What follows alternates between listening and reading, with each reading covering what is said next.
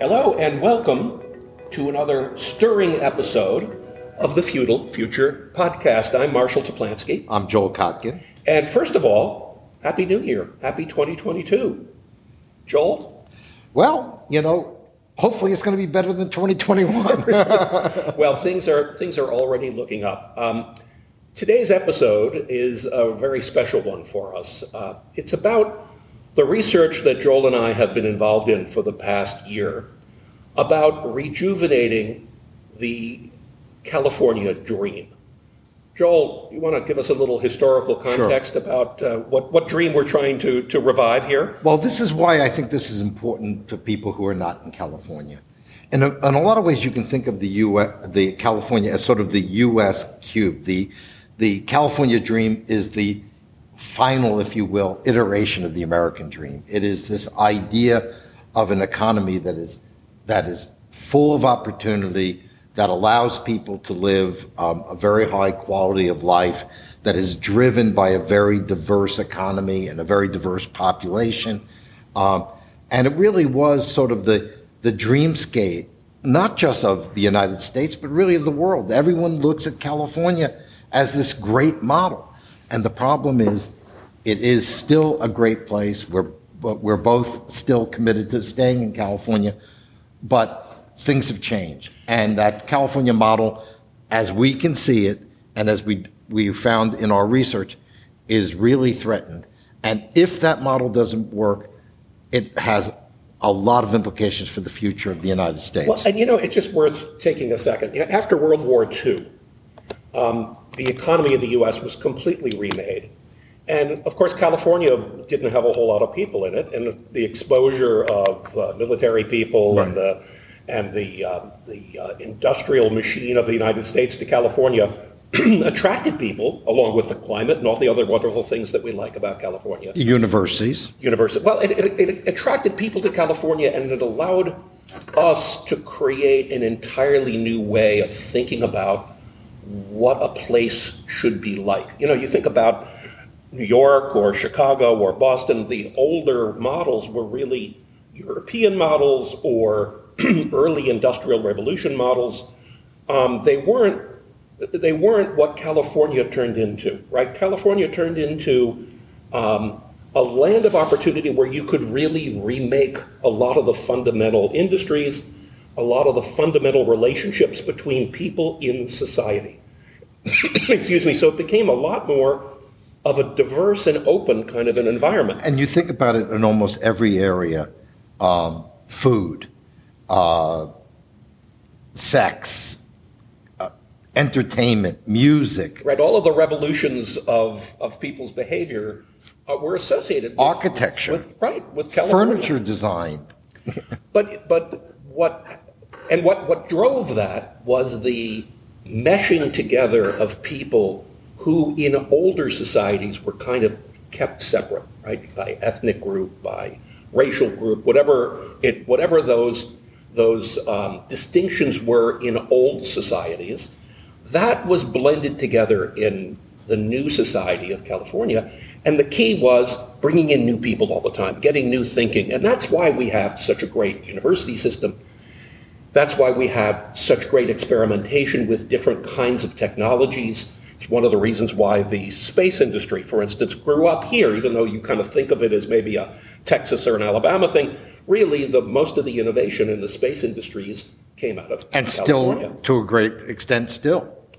So, the question that we have is, what's going on? Why is all of this seeming to stagnate? Um, and is it in fact stagnating? So we did we did a lot of research. We we have a research team of ten people who have been examining the California economy, the California society, uh, for a couple of years now, and collecting statistics and doing research, doing surveys. And what we're finding is that California is no longer the preeminent competitor in um, in innovation and in a lot of different industries. That in fact, other in other states are attracting companies, they're attracting uh, they're attracting uh, jobs to their areas at the expense of California. And I think this is what, what, what's most disturbing is we feel that a lot of the California leadership is just delusional about what's going on. And I think there's a good reason for this, at least one reason, which is we have had very significant GDP growth. A lot of it because we have, you know, let's say we have three of the five most valuable companies in the world. We have a venture capital uh, industry, which, although it's not as completely dominant, is huge. We have a large number of people who've also made a lot of money on, on real estate. So on one set of, of standards, California is doing as well or even better than the rest of the country. It's when you start looking at how that is working out for the average Californian and you begin to find that given the cost of living here and given the lack of higher paying jobs, we have the highest poverty rate in the United States. We have the biggest gap between middle and upper incomes. We have just about the lowest home ownership rate. So there are all these things happening, and people are leaving. You know, people say, Well, and that, that's really the point, Joel, is that, that, you know, this is not new. If you've been following us for a while, you know that we've been bringing out statistics like this. But what is new is that people are voting with their feet. Um, and COVID exacerbated that to some degree, where Right. people were basically saying, look, I now have options, even as a highly paid, you know, uh, professional services worker uh, or innovation worker, to live someplace else. And by the way, I'm going to do that because I can't afford to live here anymore. And so, in a lot of ways, we're worried that the state and its leadership are really sitting back on their laurels. There's a kind of a denial about the fact that um, we are in a competitive fight with other states who have a lot more intentionality about their strategies for bringing innovative industries, uh, industries that, the, that California has said, well, we don't really want anymore, such as extractive mineral industries or, um, uh, or manufacturing industries. Um, and they're attracting them, and they're attracting the jobs, and people are going, you know, why am I putting up with this? I mean, you're, the statistic that, that our colleague Wendell Cox came up with, which is great, which looks at the cost of living um, and adjusts the median income based on the cost of living, shows that if you're living in Mississippi, you're actually making more adjusted for the cost of living than you are in California, know, I, which is astounding, right? Because you think of places like Mississippi as always have been being associated with poverty. right. Um, and the idea that a, a middle income worker or a lower income worker is actually having more in their pocket and have more spending power in a place like that than California, well, we can't ignore that. And and the and the big thing that we found is it's not you know we're not competing fundamentally with Mississippi and Alabama, um, and and you know even the let's say some of the Great Plains states, who we're competing with, we, and we identified it are states, Colorado, Washington State, Arizona, Texas, Tennessee, Utah, Utah, Utah, especially in, you know, if you if you look at the innovation industries, right, the the industries which are at the leading edge of the next economy. Um, you know, obviously Silicon Valley and, and San Diego, which is doing a fantastic job, uh, are leading, uh, you know, and, and continue to be solid in terms of leading that industry. But Texas, Utah, Washington State, Arizona, they are growing jobs and businesses on a per capita basis much, much faster than we are. We looked at jobs, job growth in particular, over the last 30 years. So this is not a, you know, a, a one-time thing. We've gone through ups and downs in the economy. So we picked a 30-year period to look at it. And if you look at per capita job growth, um, we're uh, among, uh, let's say, the 10 states that we, that we compete most heavily with, we're at the bottom. Yep. And and what what is scary is that that some of the biggest losses are in two in very very very important categories. One is professional business services, which is really the biggest uh, sector of high wage jobs. Well, and that's where, that's right, that's where the high wage uh, propensity is. And you know, and when you lose a, a Toyota or a McKesson or a, or, a, a, a, a Schwab, those are the kind of jobs that you're losing. But we're also losing in construction, in in some of the uh, warehousing, and particularly um, uh, you know, in manufacturing. Well, I- so the other thing, Joel, that, that really struck me as we were doing our research um, is the why.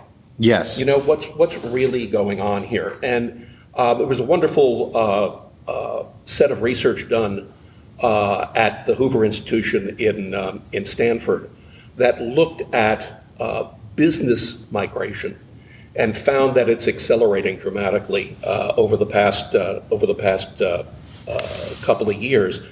But the number of companies that are moving their headquarters out of California to other states is growing dramatically, and the placement of new projects That's where they really- hire people and bring capital in, the propensity to put that stuff in California is really way, way, way down. And it's because we have not only, obviously, it's not in the financial in- interest of, of businesses to locate here or to do those projects, but the attitude toward businesses of state government is really poor in California. As we look at other states, there's, as I, as I said earlier, there's much more intentionality, right? There's, there's much more of a, much more of a favorable ear that's being lent. And I think when you talk to people from these other states, who, by the way, have learned from California, if you look at North Carolina, you look at Texas, you look at Tennessee, you look at Arizona, they've taken our model that we developed here in California, um, education system, freeway system, uh, infrastructure in general, um, trying to create areas, you know, incubate um, areas that specialize in certain industries. These other states have now done this, and they're doing it at a time when we think it's kind of hubris, hubristic. We think they have to be in California. You have to be in California. And the reality is, you don't have to be in California. Just as New York is learning that finance can be conducted from Miami as easily as from Manhattan. Right. And and so what we lose, even if we don't lose a headquarters, we lose the next step, the next expansion. So you have Apple putting a lot of their engineering now in Austin. You have uh, you have Elon Musk moving his company to Texas. And when you look about, okay, what is SpaceX, which I think is maybe the most important company in California in many ways in the long term, we have SpaceX, but where are they going to do most of their, their launches? Where are they assembling the rockets? They're not doing it here. Well, I, you know, it's worth spending just a second to talk about what we mean by hubris. Right. Right? In this particular case, it means we have our head in the, in the sand. Right. Right? If you listen to what's coming out of the um, California state government, excuse me, the, the, um, the line that's coming from the economic development people is that we don't have a problem. That we're, number one, we have the resources, we have the infrastructure, we have the environment um, that is attracting people. We have the largest number of jobs. What, what, what do I need to worry about that for?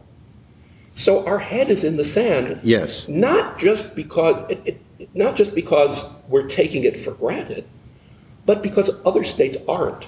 And, and here's a very important point because California leadership likes to think of themselves as embracing social justice and being places where, uh, you know, where California is a great place for minorities and outsiders. And, and the reality is, it's not that case anymore. Minorities actually do better elsewhere. Many, or say African Americans, are leaving places like San Francisco. Somebody even did a movie called The, the Last, Last Black, man, last Black man in, in San Francisco. last yeah. black man in San Francisco. You have um, you have this very high level of poverty. You have um, California has most of the areas where it's hard for new home buyers to buy a house. So we've just sort of bought a, or we've been sold a, a series of things that say, well, if you're against California, you're a conservative, reactionary. But I don't consider myself a conservative or a reactionary. What I am concerned about as a old social democrat is what is going to happen to the next generation, to the immigrants, and to and, and to minorities in general. Well, and you know what? To some degree, Joel, we're being we're being handed a gift in the form of COVID. I know that sounds a little perverse, right? Given the tremendous you know cost that COVID has had on society. But COVID is actually remaking a lot of the relationships between employees and employers, um, which and government is usually late to adopt to adapt to changes like that. But for instance, um, the idea that now you can work from anywhere should be a trigger for government to create incentives for people to live in less expensive places and build out um, inland California. Right. It's not just you know here in the Los Angeles area where we are, the Inland Empire, but the Central Valley, the um, the Sacramento uh, Valley. Uh, there's a lot of things that can be done to create housing, for instance, uh, in in a in a in a faster way. Uh, and maybe ease up on some of the very restrictive regulations that have been put in place in the coastal plain. Uh, we can do things to be able to create uh, opportunity zones for companies to not just do capital projects, but to create jobs uh, and, uh, and business establishments in these areas to be able to incent more people to move to less crowded areas. A lot of stuff that we can do in that regard. And and uh, and you could provide, for instance, to reduce GHG. You bring businesses where people can afford to live, so they don't have to do the death march on the 91 uh, every day, which does You know, nobody any good. The, the, the move toward um, electric cars. Yeah. You know, uh, the whole notion that um, commuting is bad from an environmental perspective comes out of the fact that we have gasoline cars and we have pollution that happens, Right. you know. Um, well, what happens when we move to gasoline-based cars? Do we still want to um, uh, have the same mindset, or is it suddenly not so bad? And and the and the cars, even that have gas now, are much more efficient, much cleaner than they were. So Well, and, and we can build, you know, if you think about the range of, uh, of electric cars, if we can create incentives for businesses to move to satellite areas, to inland areas, and have less pressure on longer term commutes uh, with no environmental impact, I mean, why wouldn't we do that? And then, of course, we can provide incentives for people to work at home or for companies to have people work at home. By the way, other states are doing this. Right. Other states are very aware. I mean, um, I've worked in, in places uh, like in Arkansas and in Tennessee um, where they're encouraging this. California has a funny way we think of ourselves as being on the cutting edge, but I think part of the hubris is we are so convinced that we have all the answers, we don't look around and say, well, what are other people doing? Well, and you know, we're producing some really smart people. Right. Our university system is, is still one of the, is the envy of the world, right? Right.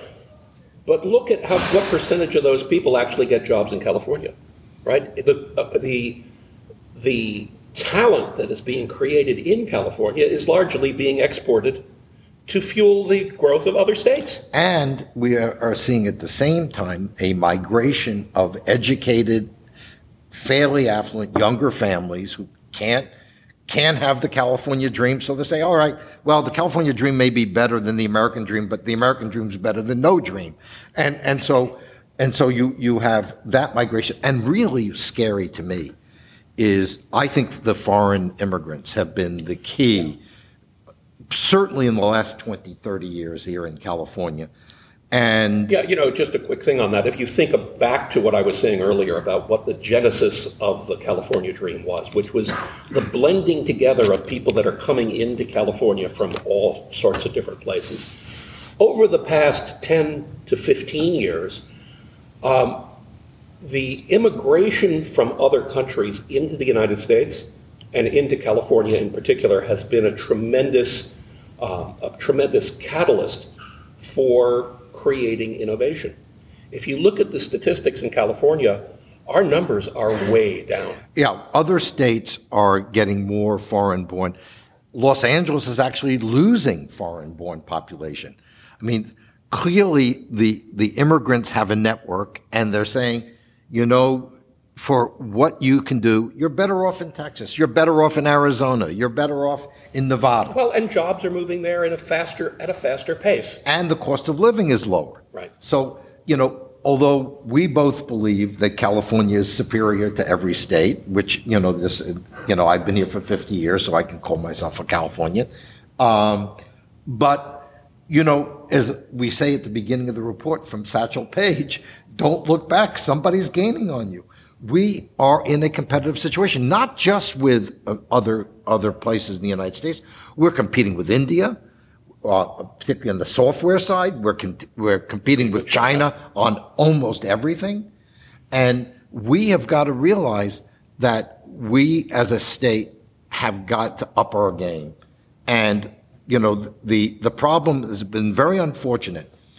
Conservatives attack everything about California and they think that Cal- any California dysfunction it, you know, proves their case. And, you know, they, they can certainly make that point liberals and or progressives think you can't say anything bad about California or you're, you know, you're attacking progressivism. I don't really give a damn if it's conservative or liberal, progressive, reactionary.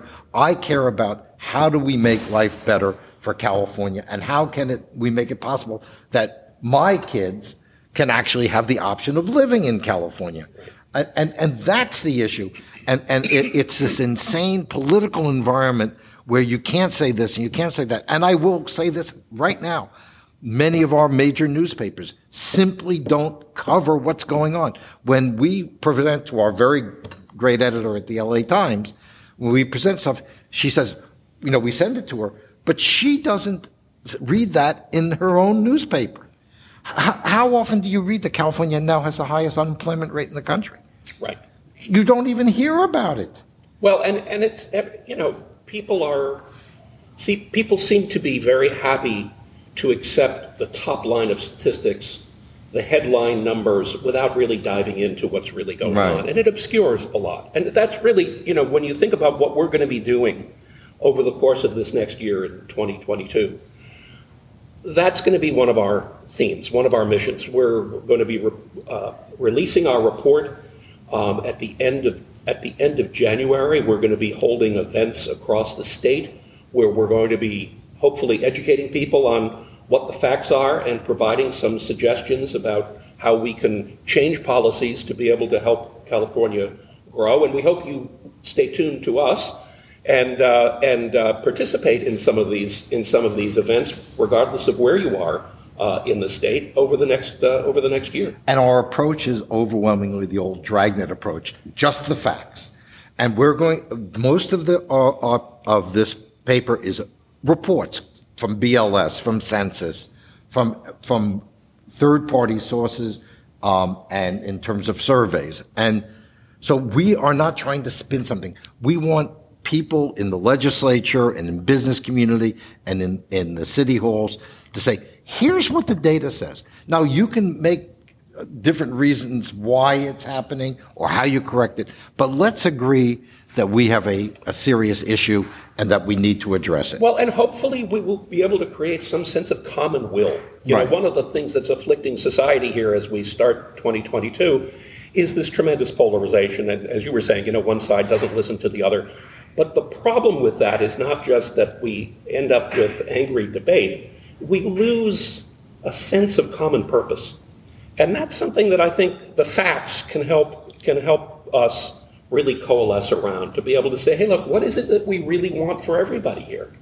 And um, that's what our goal is for 2022. So thank you for being such a, a loyal listener to, uh, to uh, the Feudal Future podcast. And uh, Joel, it's been a pleasure uh, collaborating with you for the last for the last year on the show, and hopefully 2022 will be a, another exciting year for us. And we hope that maybe we'll actually get to meet some of you. We're going to be sending out information on events already, one scheduled here in Orange County. We're working on several in Los Angeles, in Fresno, in Bakersfield, and in the Bay Area. And, and by the way, just one um, bald-faced pitch. You know, it actually takes money for us to do what we do in terms of research. If you're so motivated and you think that what we're doing is important, we would love to have your support. If you go to feudalfuturepodcast.com, we'd love it if you could uh, donate to our to our research efforts. It's a not-for-profit effort, and uh, we would uh, uh, greatly appreciate uh, your involvement. So thank you, and uh, have a great have a great 2022. We look forward to being involved with you.